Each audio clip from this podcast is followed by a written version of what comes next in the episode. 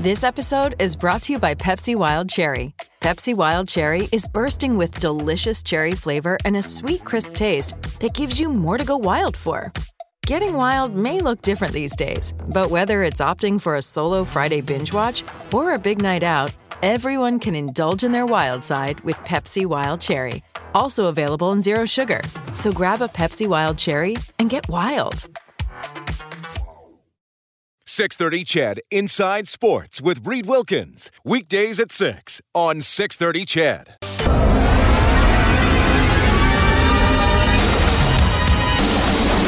Nugent Hopkins, left circle, wrist shot, score! Hat trick, Ryan Nugent Hopkins. Nataya Jay, who's up across the forty, he swings it to the forty-five, the fifty, down the sidelines he goes. Nataya Jay, he's got all sorts of daylight inside the ten. Eskimos! Edmonton's home for breaking news on your favorite teams. This is Inside Sports with Reed Wilkins on the voice of your Edmonton Oilers and Eskimos. six thirty C H E D.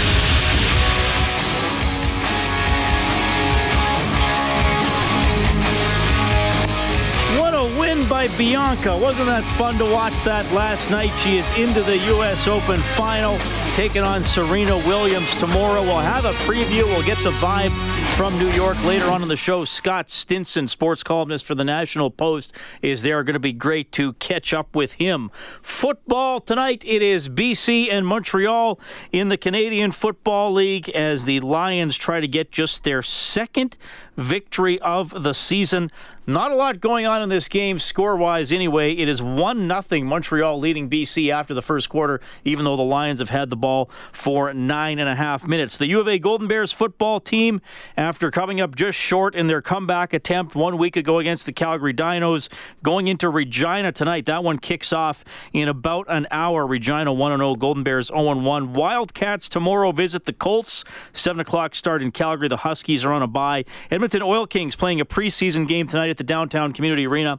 That is against the Calgary Hitmen. Of course, the Oilers rookies, and later on in the show, you'll hear from prospect defenseman Logan Day, who set a Bakersfield Condors record last season for points by a rookie defenseman. He's going to join us later on tonight on Inside Sports. I, I actually talked to him after their practice today at Rogers Place. And, of course, the big showdown, the Labor Day rematch tomorrow on the brick field at Commonwealth Stadium. Our coverage will start at three thirty. The game will start at five as the Eskimos host the Calgary Stampeders. Calgary's already locked up the season series against Edmonton with two wins on home field, but the Eskimos will try to snap a two-game losing streak tomorrow night. Uh, some Somewhat similar circumstances. Last year, the Eskimos started six and three, lost two games in a row, and then won the Labor Day rematch to get to seven and five.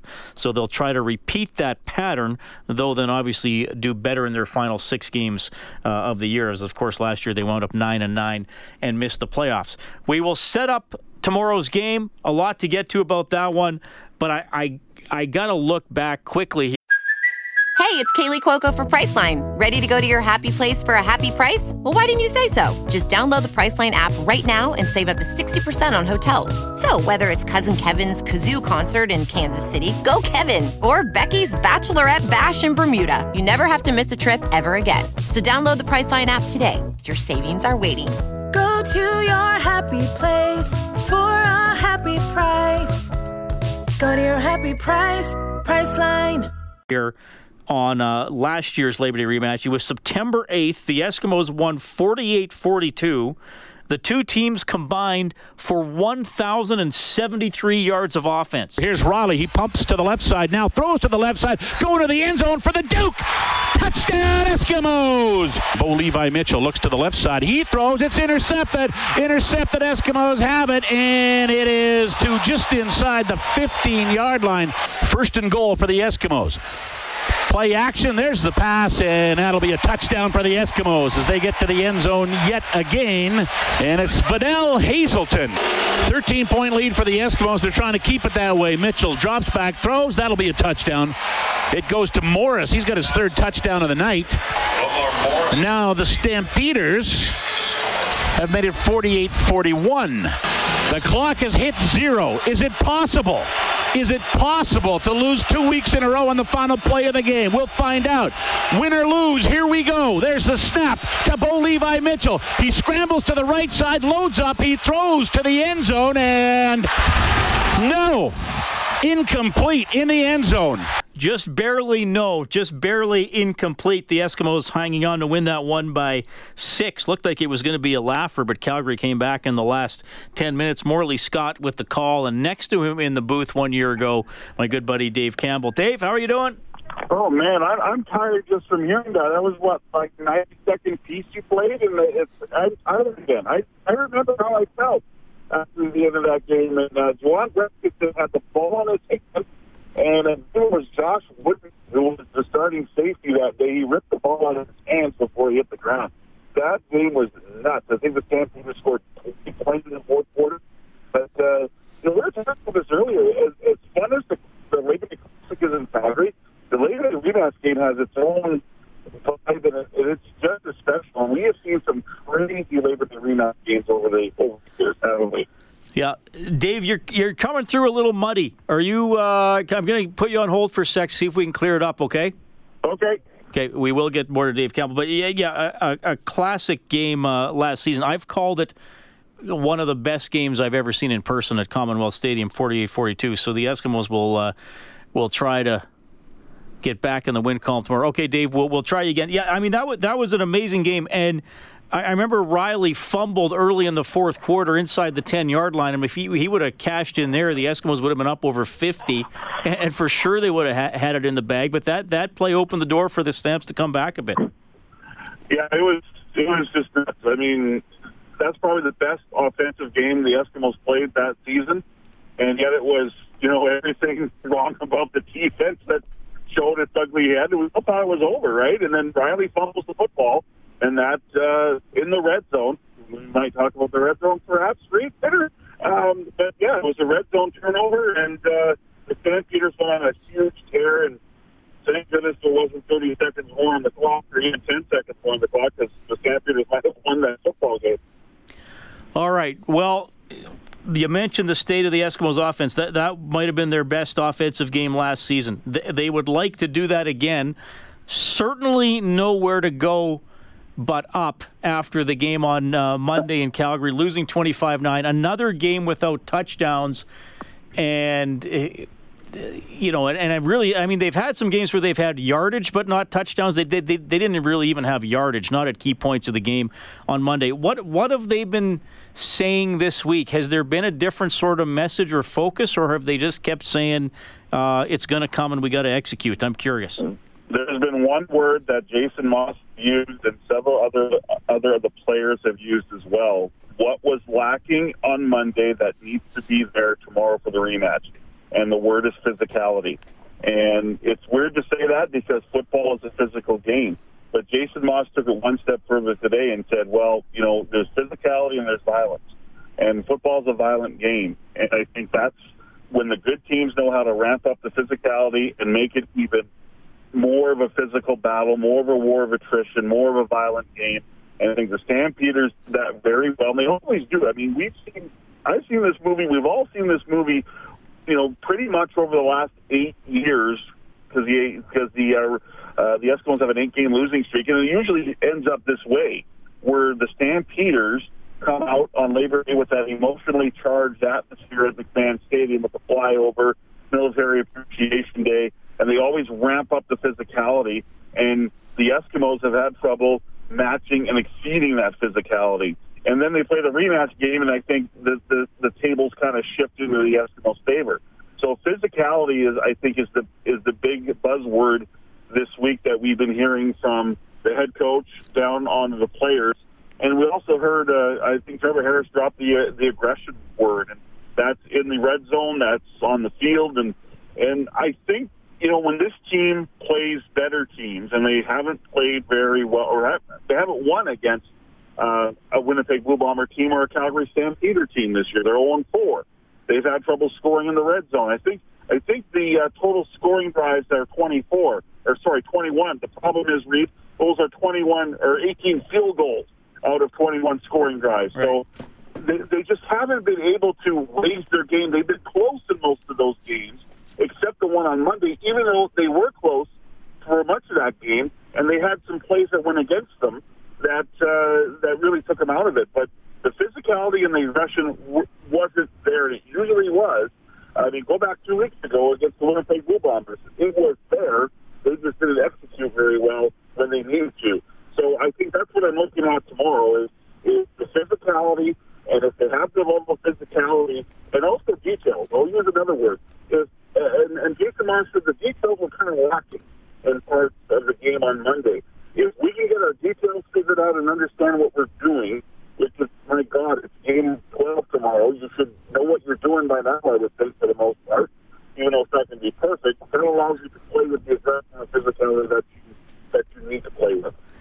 Well, and and that's that's a really good point, and that's disappointing that, that it wasn't there. And, and the Eskimos, especially defensively, and they've had some good games running the ball as well, they they, they have been physical. And even even that game where they, they fell behind early against the Lions, this the second mm-hmm. game of the season, they were still being physical. I mean, granted, they were taking penalties, but they were still hitting Riley, and, and eventually that allowed them to get back into that game. So the fact that it wasn't there against your rivalry in that tradition, against your rival in the traditional rivalry game was uh, was pretty concerning uh, on Monday. On the defensive side of the ball, it's been a pretty good year for the defense. The only time they've really been questioned is the last couple of games, and specifically with how teams Winnipeg and Calgary have been able to run the ball against them. We had defensive coordinator Philip Lawley on the show last night, said that they let Calgary get the edge on them a little bit too much, and Calgary had a good game plan and executed well. We'll see how how Lawley uh, adjusts. And, and he did kind of say, Dave, that you're, you're probably not going to sack Bo Levi Mitchell because he gets the mm-hmm. ball out so quickly. So I wonder if this is going to be a really run-stop focused defense, and then you challenge Bo Levi to complete a bunch of passes to get down the field. Yeah, I agree with that. And, and, and Philip Lawley was uh, was excellent in explaining that to you yesterday on the show. And I do expect that he will throw more pressure at Bo Levi Mitchell and give him more looks. And I'll say this, watch the secondary tomorrow, because they're going to have to really step up, because if more pressure comes, um, that means you're exposing your secondary. And their secondary is a little bit uh, is not as good as it once was, I, I would say. Um, I, I think Tyquan Glass is good. I think Money Hunter is good. But, you know, I think there's some there's some struggles there as well. Um, I don't think I don't think their secondary is, is their strength. I think the front seven is their strength, especially their front four. But I do think that front seven is going to try and get after um, Bo Levi Mitchell a little bit more. And, yes, and and and more attention to the run game. I mean, Kadeem Carey had an excellent game, uh, over one hundred forty yards. It's funny because in the final three minutes of the fourth quarter, that's where the Stampeders got about over eighty yards of the two hundred one total of, of rushing yards. And that was a bit of a demoralizing kind of, kind of drive, right, because – You're, you're just trying to send a message to the other team, and all they're, all they're doing is running the football down your throat. But, you know, Carey's going to play. Don Jackson's going to play as well tomorrow, so they're going to kind of spell off uh, Carey at times. So, uh, you know, and I, I think that this team is going to try and get after Bo Levi Mitchell and really mix up coverage a, a lot better than they did on, on Monday. I thought it was the most vanilla, uh, a strong word, but let's just say this. I, I saw more zone defense out of Philip Lawley's defense than I have seen all season, and than I would expected at any point in the season, because I didn't think that he would settle into that kind of game. But that does show you the respect that Bo Levi Mitchell has. But he had too much time, and if you give a quarterback of that quality, and I think he is the best quarterback in the league right now, even though he's been injured, you know, had injuries uh, or that torn pec this year, I still think he's the best. You can give him time to scan the field and throw. All right, and I, I was just looking at the depth chart, Dave. It, the same lineup for the Eskimos, no changes, playing for the second time in five days? That's crazy. That's crazy. I mean, I can't remember the last time they went with the same starting group. The only change is that they're going to go with three quarterbacks. They've been going with only two quarterbacks, with starter Trevor Harris and the backup Logan Kilgore, but they're going to put uh, Jeremiah Briscoe, take him off the practice roster, and he'll be the third quarterback tomorrow. So they will play with a full forty-five game roster. They've been playing with uh, one man short at forty-four uh, players uh, for the last few games. All right. Well, it's uh, it's going to be fun. Uh, I mean, obviously, Eskimos fans are worried after Monday's result, but like we saw last year, it could be a totally different type of game. It's sounding like they're uh, they're well over thirty-five or well over thirty, maybe around thirty-five thousand seats sold already for the game. Supposed to be a nice day, so hopefully there's a little extra home field advantage with the Eskimos faithful as well. Dave, enjoy it tomorrow. I'll be uh, going to Red Deer to cover the Oilers game, so definitely listen to you and Morley. Absolutely, and enjoy that uh, that game tomorrow at seven that the Oilers are back, and let's hope the excitement will match uh, what we see on the ice. So. That is Dave Campbell checking in, producer of this show and uh, your color analyst for Eskimos broadcast here on six thirty C H E D. So same uh, lineup for the Eskimos as they look for a different result against the Calgary Stampeders. Thanks for tuning in tonight. By the way, if you want to get in touch, you can text six thirty, six thirty. Our phone number is seven eight zero, four nine six, zero zero six three. We have uh, plenty more to tee up the Labor Day rematch, plenty more on uh, Oilers rookie camp, which continues, and they do have that game tomorrow against the Flames rookies, seven o'clock in Red Deer. We're off and running. Inside Sports on six thirty C H E D.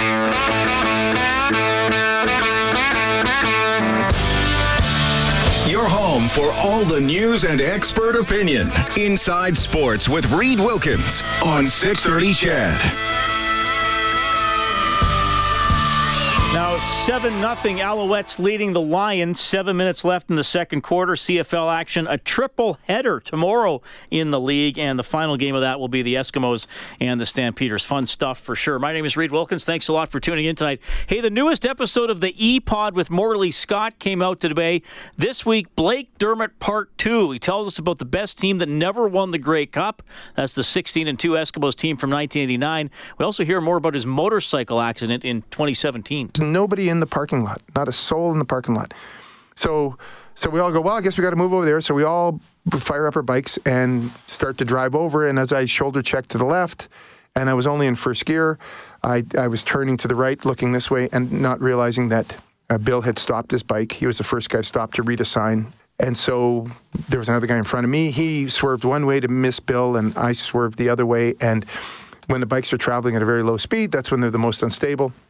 Next thing I know, I'm on the ground. I hit the ground. My elbow went into my side. I broke seven ribs and punctured my lung. So I was pretty much uh, in a little bit of trouble. They got me to the hospital. They took me, did the C T scan and all that to see for internal bleeding, and discovered that I had a iliac aneurysm that was undetected. The doctor told me that it was of a significant size, at three, uh, three centimeters dilation, that they get excited. Mine was at five. So mine was the size of basically a, a vein that is typically the thickness of your little finger.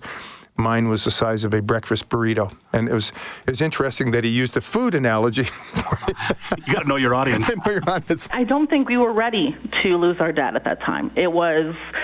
It was shocking, and it was because my dad, growing up with my, he's he's a superhero, right? Like everyone thinks that their father is invincible, and especially my dad, right? He was an athlete. He's been through knee surgeries, shoulder surgeries, wrist surgeries. He's had a hernia operation. Um, so to hear that he was away from our family and we couldn't be there with him, it was. It was big. It made my father seem like a normal human being because growing up he was invincible. But it, it was, it's been a second chance with my dad. And I, I don't want to use that in a corny way because I know there are much more serious situations that I know people have been through with their parents and with people they love. But uh, yeah, now when he asks me when he comes up to my desk at work and wants to go hit balls at lunch or grab lunch or go do something other than work and just, just enjoying life, I take that opportunity ten times out of ten. Well, I got to listen to that full thing. The E-Pod, a podcast about the Eskimos and the C F L, available at Apple Podcasts, Spotify, Google Podcasts, and everywhere else you get your streaming audio. You can also listen at curious cast dot c a. Morley Scott putting that together, comes out every Friday. Great stuff. Marfus texting in. He says, uh, the Eskimos are not winning winnable games, especially must-win games. When Edmonton is ahead in the first half, the opposing team adapts and overcomes. Edmonton doesn't seem to do that. Unless Edmonton pulls a rabbit out of its hat, they will get their butts handed to them once again. Then Jason Maas will need to go. That is a text coming in from uh, Marfus. Uh, well, I think that's... Uh, obviously, the Eskimos aren't... Uh, here's the thing, Marfus. I, I don't think the Eskimos have blown a lead in any of their losses, but when they when they fall behind, they haven't been able to come back or do enough to get back in it or even trade punches with a team. I mean, fell behind against Montreal, chasing most of the game both times against Winnipeg, uh, and chasing most of the game both times against uh, against Calgary. So, so to me, more of the problem is uh, is that they can't they can't figure out a way uh, to come to come back or stay in it. Not so much that other teams are adjusting and catching up on them, but got to be better tomorrow against Calgary.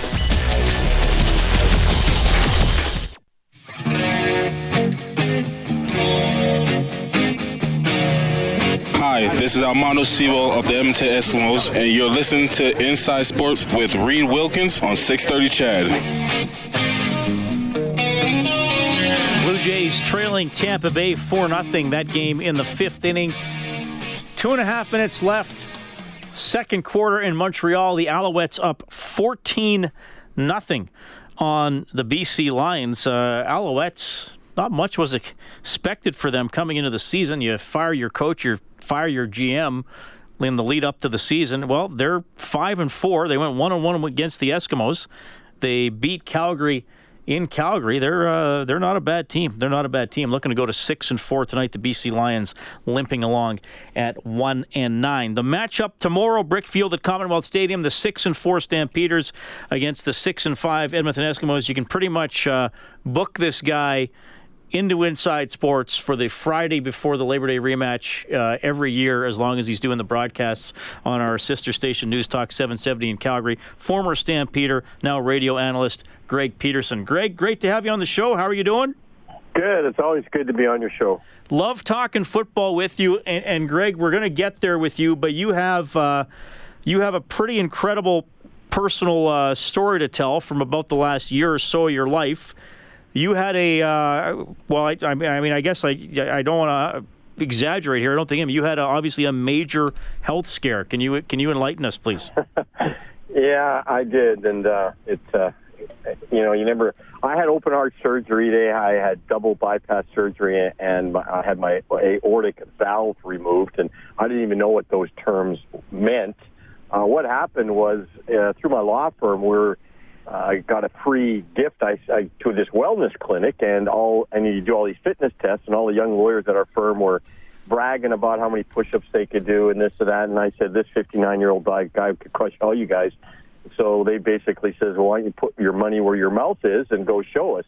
So I went in and did all these fitness tests, and I think I did pretty good at them. I scored excellent, but the one test where you get on the bike, Uh, the person doing the test says it's not coming through very good. We recommend you go see a cardiologist. And I basically said, look, I work out every morning for two hours. I don't drink. I don't smoke. I eat good. I'm kind of a fit, a health fitness buff. There's no way I have a heart condition. But he said, well, we're going to book you. I got booked in. Uh, the doctor put one, uh, uh, just listen to my heart. And within ten seconds, he said, buddy, you got some problems. We got to get you in right away.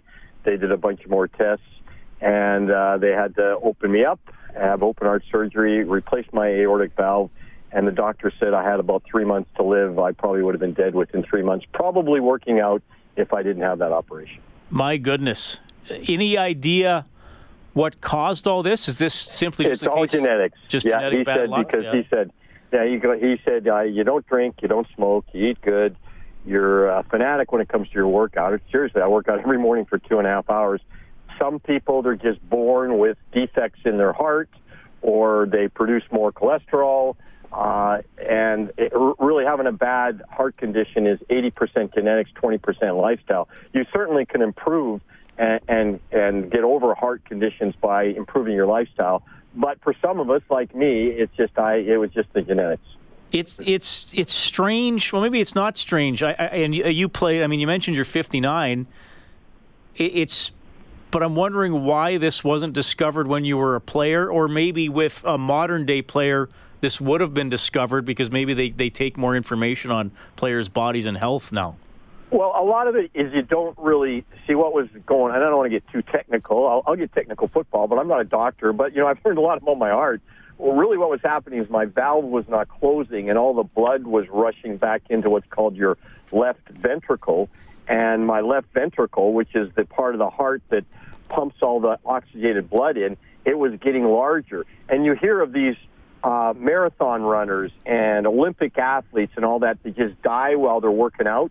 That's what happens is, uh, and because my valve wasn't closing, it was expanding my left ventricle until eventually I was asymptomatic, when you don't have any symptoms whatsoever. You just die of a massive heart attack, and that's just genetics. It just happens, and it usually doesn't come through to people until they're over fifty. So they never would have picked it up when I was younger, and good thing they picked it up when I was fifty-nine, or you wouldn't be talking to me right now. How long was the recovery before you could start working out again and, and feeling good? Oh, it was long. Yeah. Because what they do is they cut your sternum in half, open you open, uh, open you up. Really, they take your heart out. You're connected to a machine to keep you alive. And I had a seven and a half hour heart operation because they had to do quite a bit. Um, it probably took me a good six to eight months where I was back working out. And I'm just barely now, a year later almost, working out full time. Well, we're glad to have you on the show. I always say that, but it has a bit of a different meaning today. And, well, and, I'm uh, I'm glad to be here, and I hope to be here with you many years to come. Well, absolutely, uh, absolutely, and, and thanks for sharing that story. I'm sure you've had to tell it over and over again, but but it is it is important, and I guess if it's it's a reminder, if if something feels wrong with your body, or, or somebody tells you something might be wrong, you got you got to take that seriously. You can't brush it off. Well, exactly, and and people should just get checked up. It's, you know, they should get checked for prostate cancer. I know it's not the greatest checkup to have, but they should also get checked for their heart and many other things. It's just important. See, I didn't, I wasn't going to a doctor because I I didn't get a regular checkup because I just thought I was in such good shape. So I hadn't really had a regular checkup for four to five years. Where that's stupidity. You should get checked up every year. Yeah. Greg Peterson joining us on Inside Sports, color, color analyst for Stampeders football on our sister station, News Talk seventy, uh, seven seventy C H Q R in Calgary. So uh, let, let's shift to the football side of the conversation. It, it has been an interesting year for the Stampeders. And, you know, I had Justin Lawrence on the show leading up to the Labor Day rematch, and I'm reading off all the scores in their games, most of them very close. They've had a couple slip away that they probably should have won. Um, they they certainly uh, had a dramatic comeback against B C where they lost their quarterback and were down but won. And I mean they've they've had some some really intense, some really close games that, and even that overtime game against Montreal, some close. I'm not saying the officials made bad calls, but there were some fifty-fifty calls. Some days you might get those. Calgary didn't get them. They've had some wild finishes. They really have. I think this is the best year for Dave Dickinson and his coaching. He he lost his defensive coordinator. He lost a lot of players. Of course, you got one of them, Devarius Daniels. He lost his entire defensive line. I think he this has been his best coaching so far. He has done a miraculous job. To think how many guys they lose and where they are right now, you got to really give this coaching staff a lot of credit. All right. Monday, Bo Levi comes back. I didn't think it was a very good game by the Eskimos, though I do give the Stampeders credit. I, I mean, I did a show after that game, and uh, a lot of Eskimos fans lamenting yet another loss to Calgary. But for, for you following the Stampeders and covering that game, obviously you would have a bit of a different perspective. What what were the keys for you on Monday? Well, I just thought that our offensive line uh, and our defensive line were more physical than the Eskimos. But you know what? Having said that, uh, I think Calgary, they better expect a different game because the Eskimos, Calgary was all pumped up. It, it's a big game, Labor Day. The media's around. I remember when I played in those Labor Day Classics, they were like playing in mini Grey Cups. So I think the Stampeders were just a little bit more revved up to go out and play the physicality and and how you have to play a, a football game. You have to play a little mean, ornery, and nasty as a football player. And I just think that that's how they played, and that's why they won. It'll be different this game because the the it could switch. It always is that Eskimos come back and play with that physicality that the Stampeders had at Labor Day. You know what? And, and you're echoing what Dave Campbell said that the Eskimos are going to try to do. And that, and that was what disappointed me is they, they kind of got, got pushed around a little bit. I mean, it, it's not always how you lose. Sometimes it's it's not always that you lose. Sometimes it's how you lose, right? That that might really get under your skin when you're uh, when you're a, a player or a fan. You mentioned that the Labor Day was like a mini Grey Cup. uh, and that you got to learn to play with that edge and bring it and go close to the line. You, you probably remember Jed Roberts. I think you guys would have overlapped a yep, little bit. Yeah, we, we, yep. uh, he was in with Randy Spencer last week to tee up the Labor Day game, and Jed was talking about uh, nipple twisting and spitting and pinching that can happen when you're fighting for a fumble. Uh, was there a, uh, whether it was in a Battle of Alberta or not, was there a guy that you just knew was going to do whatever he could to get under your skin verbally or physically, or, or sometimes where you're just like, man, this guy's downright cheating, but, he, but he's getting away with it? Yeah, there was. Uh, Ray Elgard. I had to cover him a lot. He pushed off. He cheated. He did everything to catch the ball. I got to know him a little bit after um, the later part of my career. Great guy, but on the football field, I hated how he played because he cheated. You're... Put it this way, he, he, he back then, he probably would have been called now, but you couldn't cover him without him getting his hands on you. And he was a big, strong guy, and he would just push you away, and Ken Austin would turn around and throw the ball. And how can you cover that if he's going to not get called for push-ups? Uh, yeah, you're, you're you're really riling up Rider Nation right now. You can't say anything bad about Ray Elgard. I've done that many times yeah, before. Yeah, exactly. Hey, Greg, it, it's great to have you on the show. Uh, thanks for teeing up tomorrow's game from a Stamps perspective. Thanks for sharing your personal story as well. You have a good call tomorrow. Okay, I always look forward to it. Thanks, Reed. That is Greg Peterson checking in tonight, color analyst for Stampeders football on News Talk seven seventy out of Calgary. Former player with the Stamps. Uh, man, what a story. Open heart surgery, double bypass surgery, and he had an aortic valve removed. And, and he told the story. He's doing push-ups with some of the guys at his office, and some things didn't register. Goes to a doctor.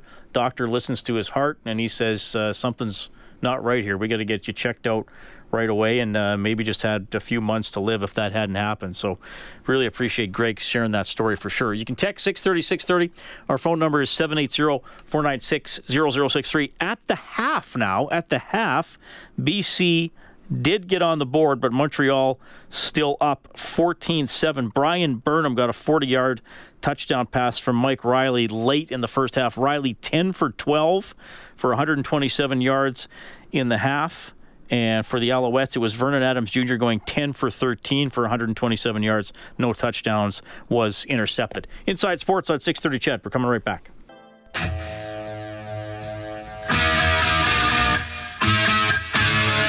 Hi, this is Trevor Harris of the Edmonton Eskimos, and you're listening to Inside Sports with Reed Wilkins on six thirty C H E D. Well, thank you, Mister Harris. Oh, Def Leppard, good band. All right, three thirty, the coverage starts tomorrow here on six thirty C H E D. The game is at five as the Eskimos take on the Stampeders. Oilers rookie camp rolling along. They play the Flames rookies tomorrow at seven in Red Deer. I will be at that game.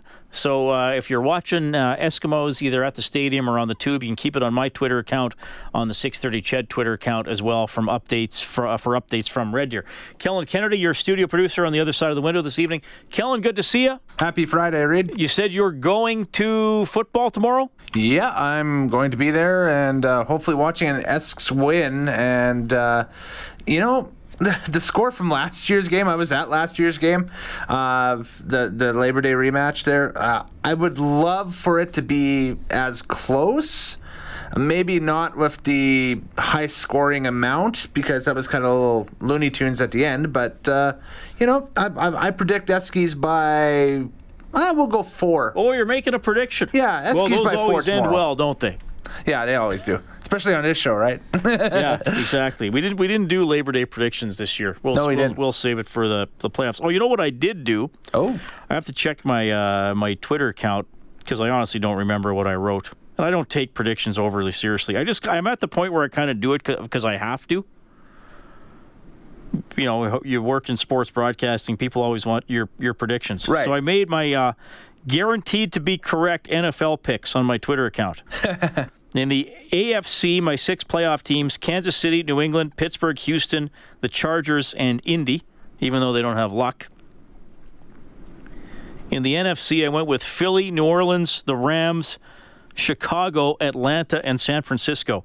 And for the Super Bowl, I put Kansas City over Chicago. And then, of course, the, last night, the Bears. I, I, I actually didn't even watch the football game because I was watching tennis. I had a little bit of the football game on here, but then Bianca's match started.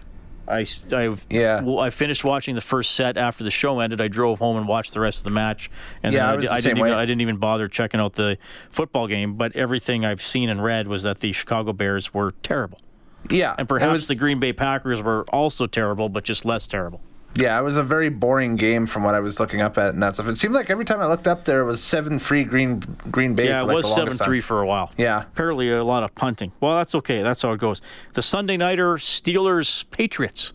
It's usually a good game. That'll be a better game. Uh, Seahawks, who you and I endorse, they're, mm-hmm. they're hosting the Bengals, I believe, Sunday afternoon. Yeah, let's hope the Seahawks can win so uh, we can wear our Seahawks paraphernalia around on Monday a little well, bit. Well, I don't have any. I got some. So you'll have to you'll have to wear twice as much, Kellen.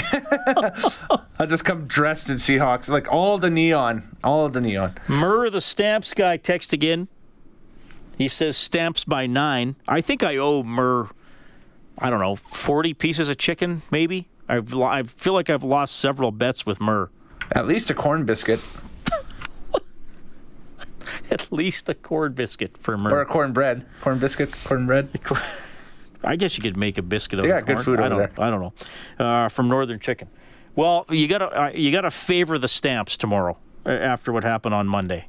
But having said that, I think the Eskimos can play better. I think they can adjust. Well, Calgary's obviously adjusting too. But I uh, I think it'll be a, a much better showing for the green and gold tomorrow. Hopefully they can pull out the win and get to seven and five. That is uh, Murr, the Stamps guy, who is a f- faithful Inside Sports listener, which I appreciate it because he cheers for the Stampeders and the Flames. And we don't talk about those teams as much as a Calgary radio station might. U of A Golden Bears uh, getting in, in action at uh, seven. Against Regina, we'll keep you updated. Jay Bueller says the Eskimos are going to win twenty-four twenty. Southside Rob says, uh, hey, Reed, great interview with former C F L All-Star and current announcer Greg Peterson. I have the same issue with my heart. Shock to me also. As a former athlete, it's scary to be diagnosed with heart issues in your early sixties. Side note, I played minor hockey against his brother Brent Peterson in Calgary. Yes, the former N H L player and coach with many teams, including the Nashville Predators. He has Parkinson's disease. Being an athlete does not keep you safe from scary health issues. See a doctor on a regular basis. Glad to hear they are both doing well now. That is from uh, Southside Rob, who I always appreciate hearing from as well. Well, Rob, thanks for sharing. So it's, it's always, it, I, I will say this from, from from hosting the show, when someone calls in or texts in something personal, I, I always appreciate that you're willing to share that with me. This is because I'm not going to ever get to meet a lot of you in person. So the fact that you'll hear a story and have that reaction to it and, and you'll want to share, I do appreciate that. So Southside Rob, uh, thanks a lot for that. Oh, Murr, the Stamps guy, lives in Leduc. Interesting. He just admitted that.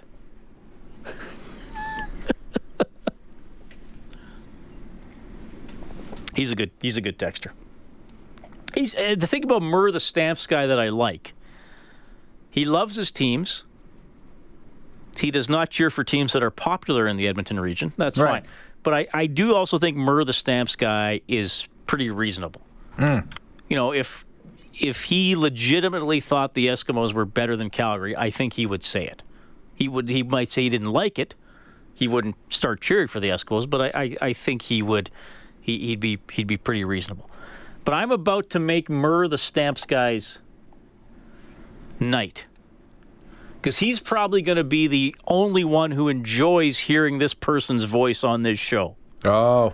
It is Bo Levi Mitchell back in Edmonton for the first time since winning the Grey Cup here in November. Yeah, honestly, it, not until uh, the drive over and we drove past our hotel that was, you know, twenty minutes outside the city.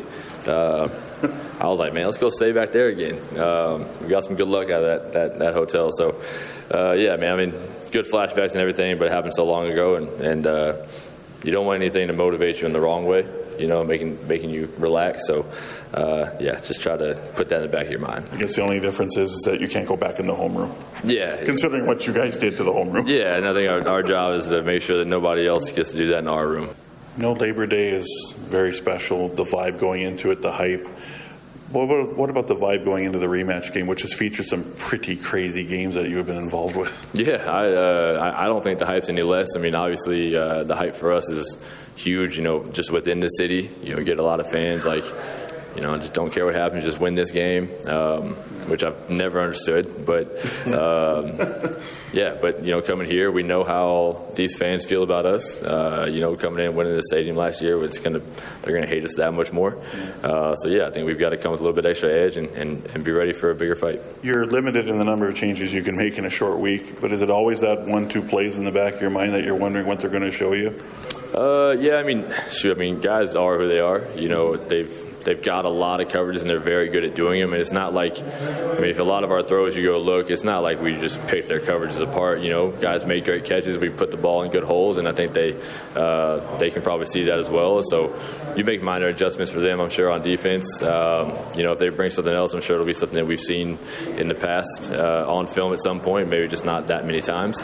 But, uh, yeah, we've watched every game. We've seen every coverage they've run. So uh, whatever they show, we'll be ready for it. All right, that is Bo Levi Mitchell, one of the least popular athletes in the history of the city of Edmonton. I'm comfortable. I, I haven't run a formal poll, but I'm comfortable saying that. He's here. Uh, he's in town taking on the Eskimos tomorrow night. All right, tell you what, the latest from Oilers rookie camp coming up in the next hour of the show. You're going to hear from Logan Day, who had a breakthrough season last year with the Bakersfield Condors. Bob Stauffer will hop on as well. We'll keep you updated on Friday Night Football. We'll tell you how the Golden Bears football team is doing as they kick off in Regina. Lots still to go here on Inside Sports.